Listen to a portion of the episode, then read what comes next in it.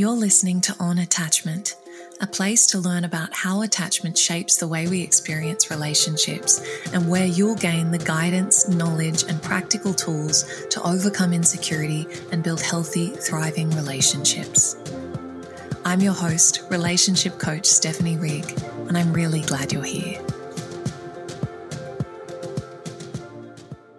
Hey, everybody, welcome back to another episode of On Attachment. Today's episode is about anxious attachment and inconsistency. So, so unpacking why inconsistency is so triggering and challenging for anxiously attached people in relationships and even the perception of inconsistency. So any sort of changes in the temperature of the relationship, why that is such a struggle for anxiously attached people, what that can bring up, what the go to responses tend to be for anxiously attached people when they experience that in their relationships, and some reframes for you if that's something that you struggle with, so that you can feel a little bit more supported, a little bit more resourced in your system, and a little less panicky and out of control when you do perceive any, you know, ebbs and flows in the relationship so that you can feel sort of more grounded and secure within yourself and not so at the mercy of something outside of you in determining your emotional state and your sense of okayness, as I like to say. Before we dive into all of that, a couple of quick announcements. You probably have heard me speaking about Healing Anxious Attachment, my signature program, and I'm very excited to say that it is opening for enrollment in five days' time. There are over 1600 people on the waitlist currently, which is absolutely nuts, amazing, super exciting. And I'm so looking forward to welcoming all of those new people in in a few days' time. Rather than telling you all of the amazing things about the course, I thought that instead I would just share some testimonials from past students because I think that those are a real testament to the power of the program and, you know, speak volumes more than I could by just rattling off things like, you know, the modules and, and the rest of it. So if you'll indulge me to share a few of these testimonials, which I have to say are just a handful of many. And, you know, I, I get shivers when I read these, even though I've read them a million times. It is so humbling and I'm deeply grateful to be able to share this program with people and get these incredible transformations. So, the first one I want to share is this is one of the best investments I've made in myself. I had so many major personal revelations in healing anxious attachment. Each module led me to a deeper understanding of my wounds, my beliefs, my old stories, and my truths. I unpacked years of emotional pileup, and I believe it is planting the seeds for a transformational season in my life. The next one is my biggest breakthrough is realizing that it's okay to be anxiously attached. I now know that I'm not flawed and it's a work in progress. I am and always have been just trying to keep myself safe. And I'm ready now to start navigating a healthier, secure relationship pattern. And the last one is I believe in myself and love myself so much more than I ever have. Taking your program has been so amazing and I'm so grateful that I discovered you. I can't thank you enough. I'm crying as I type this. I just wish I'd known and understood all that you've taught me many years ago. My life would have been so very different. Getting a bit emotional reading those. Um, it really does touch me very deeply. And as I said, makes me feel so grateful. So I'll leave it at that. If you want to join the program, please join the waitlist. That way you get access on the 12th when doors open. And you also save 25% or $111 off the purchase price. So the link to join the waitlist is in the show notes. You have nothing to lose and everything to gain from joining that list. You obviously have no obligation to sign up. But if you're at all interested, pop your name on the list and then at least you have the option. The second quick announcement, and I apologize for the longer than usual preamble, is that I'm running a mastermind program. It's a small group, 15 people max, and you will be going deep with me over five months. So, whereas Healing Anxious Attachment is a course and it's largely self-paced and self-directed in that you watch, you know, videos and you work through the workbooks. This is group coaching with me directly, uh, three weeks a month for 90 minutes as well as access to all of my courses, all of my master classes, a community channel so that you can ask me and the others in the group for advice or feedback or share wins. So this is very, very high level support. Um, it's the most intimate way to work with me directly in 2023. I'm not going to be taking any new one to one clients for the foreseeable future. Uh, to be perfectly transparent, it's just a a capacity constraint. I've got something like 700 people on a wait list for one to one coaching. And I have to be a, a bit realistic about my energy around that. And so this mastermind is a really, really powerful way to get that high level support. And it will be the only way to work with me directly for the next while. If that sounds interesting to you and you are ready to go really deep and really commit to some profound transformation in this season of your life, please reach out to me. You can either send me a DM on Instagram or you can send an email to support at stephanierigg.com and I will send you across some details about that mastermind program. Okay. Thank you for your patience. With all of that out of the way, let's dive into anxious attachment and inconsistency. I think it's really important to frame this discussion and contextualize it a bit. So, what am I talking about when I talk about inconsistency? And to be very honest with you, I sort of struggled with what to title this episode because I don't want to frame the sensitivity to inconsistency as an anxious attachment thing, because I do believe that consistency in relationships is really, really important in building safety. And that applies irrespective of your attachment style. That's just something that our systems respond well to, right? Is predictability in our environment and unpredictability or inconsistency breeds anxiety. That's true for anyone. That's not just an anxious attachment thing. So I don't want you to beat yourself up for being sensitive to inconsistency, particularly when that's at the more extreme end of the spectrum. I posted something about inconsistency on Instagram and I had a, a few comments from people saying, oh, having someone ghost me and stonewalling and being, you know, extremely hot and cold with me, you know, I shouldn't have to tolerate that. And I completely agree, right? That is absolutely not what I'm talking about when I say that anxiously attached people are sensitive to inconsistency. As I said, I think that anyone would be sensitive to that kind of behavior. And I personally believe that behavior is less about consistency and more about respect. And, and for me, that would absolutely not be acceptable. So just being very clear that I'm not suggesting those behaviors are difficult because of you. Those behaviors are difficult because they're not conducive to emotional safety and trust in a relationship. The kind of inconsistency that I'm wanting to talk about today is something a little more subtle. And I think that this might be best illustrated with an example. And this is an example that I gave in this Instagram post that I posted. So I'm just going to read this example out for you. So, say you've just spent a really nice weekend with your partner. You felt really connected to them. Everything felt really good. You felt really optimistic about the relationship. There's this sense of, if it were just like this all the time, that would be perfect. Maybe we're finally onto a good thing. And if I can just hold on to this, and we can just keep riding this wave, it would be amazing, right? And then at the end of the weekend on Sunday night, your partner is a bit quiet. They're a little withdrawn. They're a little low energy.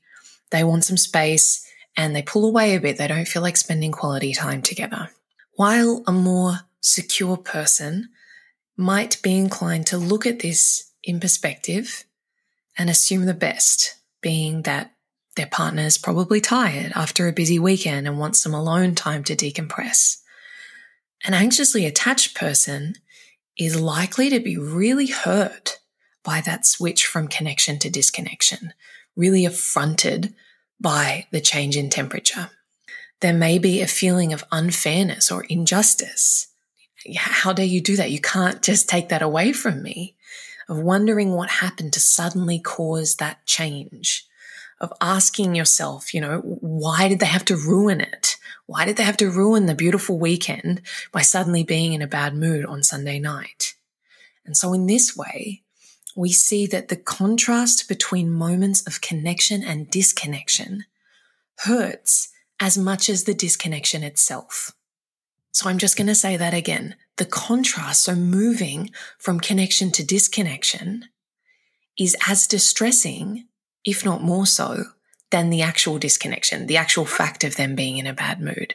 The fact that you went from having a really beautiful weekend to them being a bit quiet and withdrawn sends your system into disarray because it triggers this sense of unpredictability and something got taken away from me without my control. And this sense of powerlessness and being at the behest of, of something outside of yourself when it comes to something very fundamental like your sense of safety. So I'm hoping that that sort of sets the scene in the kind of inconsistency I'm talking about here. And so when I say anxiously attached people are hypersensitive or have this particular sensitivity to inconsistency, it's really informed by the fact that for the anxious person, connection feels so good, right? It is the highest of highs to feel close and connected to your partner. It feels so very nourishing and safe for your system to be in that state of close connection with a partner. And the corollary of that is that disconnection feels incredibly painful if you've listened to other episodes of the podcast, you would have heard me speak about this. For the anxiously attached person, connection equals safety. Therefore, disconnection feels like unsafety or danger. So to go from those moments of connection to disconnection feels like going from total safety to extreme danger in your system, even if it is something as minor on the surface as spending the weekend together and then your partner pulling away and needing some time to themselves. Now, before you go and again beat yourself up for this or think that there's something wrong with you, I want to reassure you that this makes perfect sense in the context of you, in the context of anxious attachment.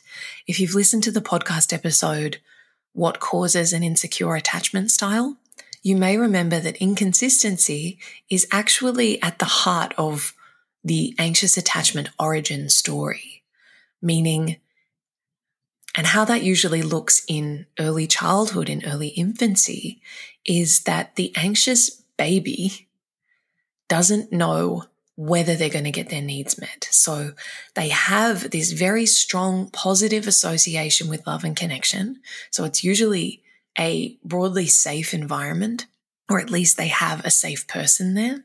And that feels so good, right? They really, they, they want as much of that as they can get.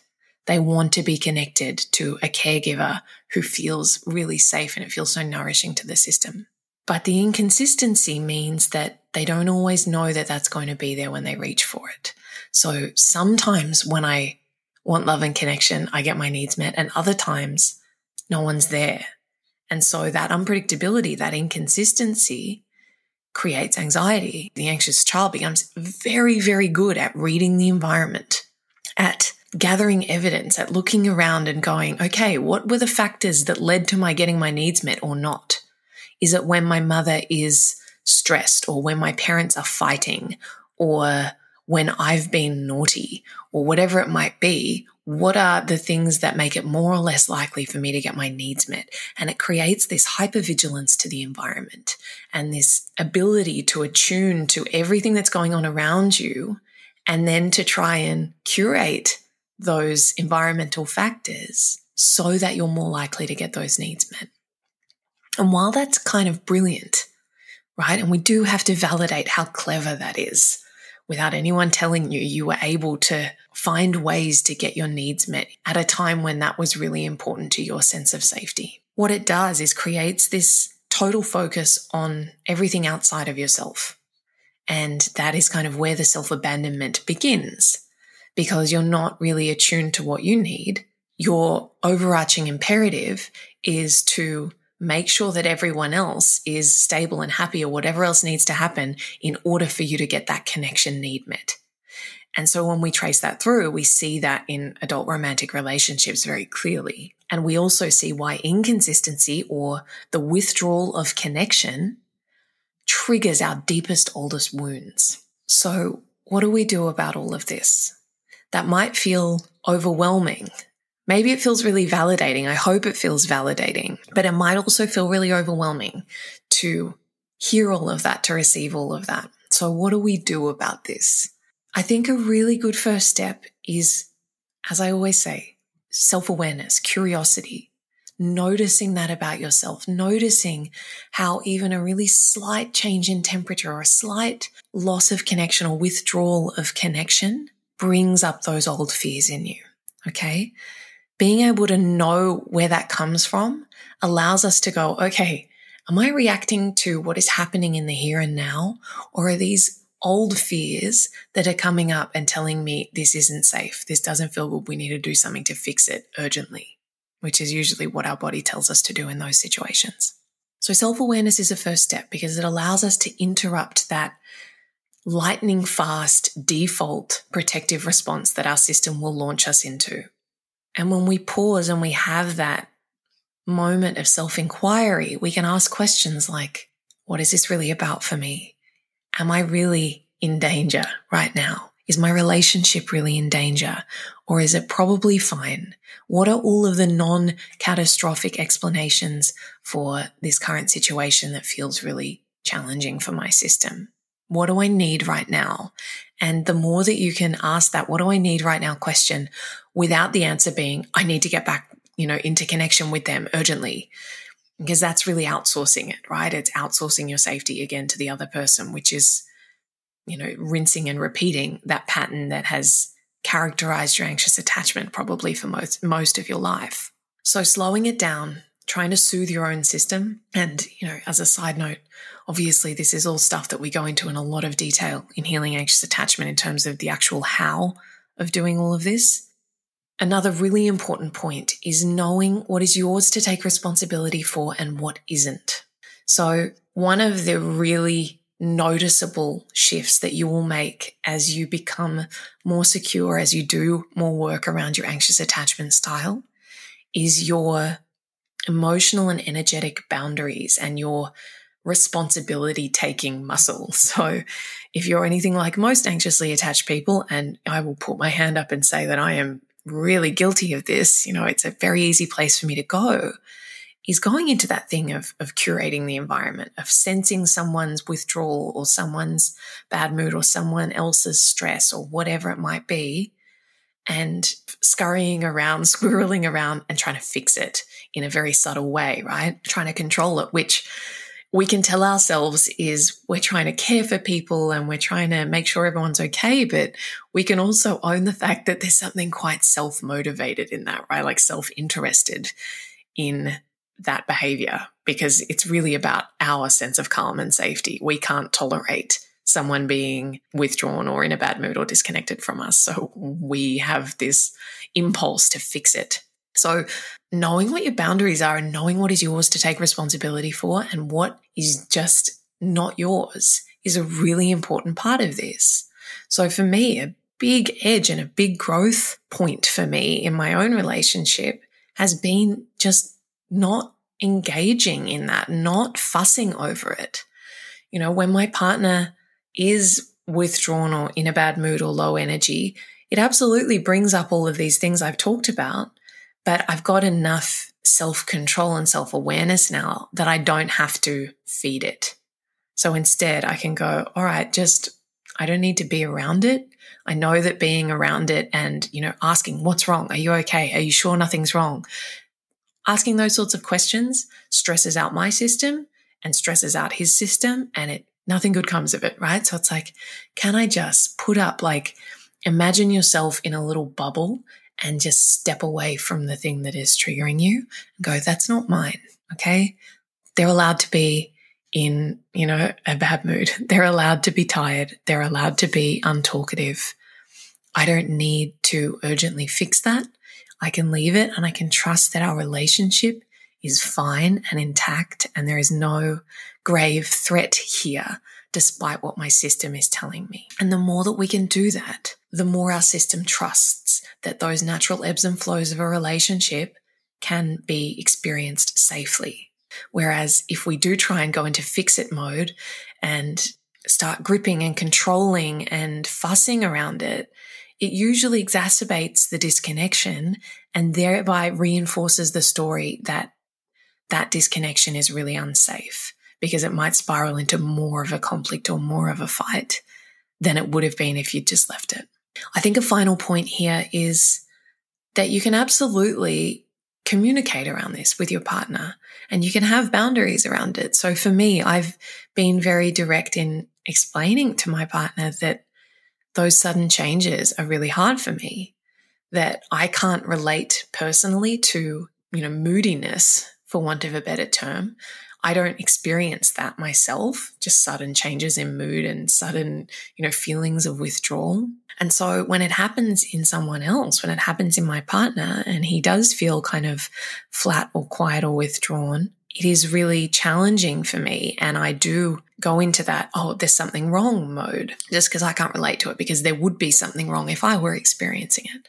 So being able to let him into the way that that is for me and the way I experience that he can be more mindful of it. It's not me saying, therefore, you're not allowed to be tired or in a bad mood or, or whatever. But it's me just saying, so you're aware this is challenging for me and this is what it brings up for me. He can receive that and go, that makes sense. I can understand how that would be like that from your point of view. And so it actually allows us to understand each other more and be more connected rather than less connected. So it's that taking responsibility, figuring out what's yours, figuring out what's someone else's, and then figuring out what needs to be a joint thing. So, what needs to be brought into that sort of third entity that is the relationship. And the more that we can vulnerably share with a partner, owning, you know, saying, I get that this is my stuff. I get that this is my sensitivity and here's where it comes from. And at the same time, it's real for me. It's not, it's my sensitivity, so just don't worry about it. It's, yes, I'm totally owning it. This is, a lot of this is mine and my work, but I need you to understand it. And that is really medicinal for you and for the relationship and really does bring you closer and cultivates that really secure, safe container in your relationship. Okay, so I hope that that has been an interesting discussion for you and has given you some food for thought, has given you maybe some insights into your experience and some steps to take if this is something that you find challenging in your relationships, you know, some areas to focus on for your own growth and, you know, for the growth of your relationship. As always, super appreciative if you can leave a rating or a review. And also a final reminder, definitely join that waitlist for healing anxious attachment if you are keen to check out the course opens in five days and the mastermind, that small group working directly with me for five months starting January. If you're interested in that, it's going to be nothing short of life changing. I feel very confident in saying that. Please reach out to me, support at stephanierigg.com or send me a DM on Instagram and we can go from there. Okay. Thank you so much for joining me, guys. I look forward to seeing you next week. Thanks again. Thanks for joining me for this episode of On Attachment. If you want to go deeper on all things attachment, love, and relationships, you can find me on Instagram at Stephanie underscore underscore Rigg or at stephanierigg.com. And if you enjoyed this episode, I'd be so grateful if you could leave a review and a five star rating. It really does help so much. Thanks again for being here, and I hope to see you again soon.